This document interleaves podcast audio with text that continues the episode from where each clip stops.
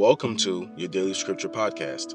I am your host, Emmanuel, and I pray that the Word of God will continue to be a guiding light during your walk with Christ. This is episode number 78. Today's word will be read from 2 Chronicles 20, verses 1 through 12. Jehoshaphat defeats Moab and Ammon. After this, the Moabites and Ammonites, with some of the Meunites, came to wage war against Jehoshaphat. Some people came and told Jehoshaphat, A vast army is coming against you from Edom, from the other side of the Dead Sea. It is already in Hazezon Tamar, that is En. Alarmed, Jehoshaphat resolved to inquire of the Lord, and he proclaimed a fast for all Judah.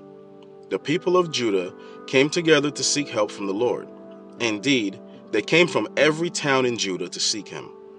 Then Jehoshaphat stood in front of the assembly of Judah in Jerusalem at the temple of the Lord, in front of the new courtyard, and said, Lord, the God of our ancestors, are you not the God who is in heaven? You rule over all the kingdoms of the nations.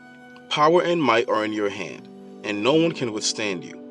Our God, did you not drive out the inhabitants of this land before your people Israel? and give it forever to the descendants of Abraham your friend. They have lived in it and have built in it a sanctuary to your name, saying, If calamity comes upon us, whether the sword of judgment or plague or famine, we will stand in your presence before this temple that bears your name and will cry out to you in our distress. And you will hear us and save us.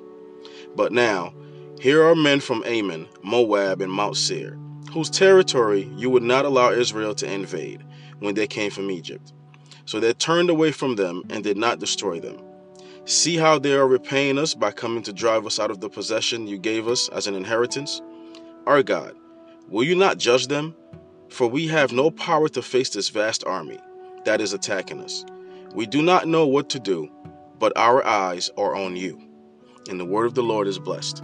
And I pray that you continue to be covered by his grace, his mercy, and his peace. God bless and amen.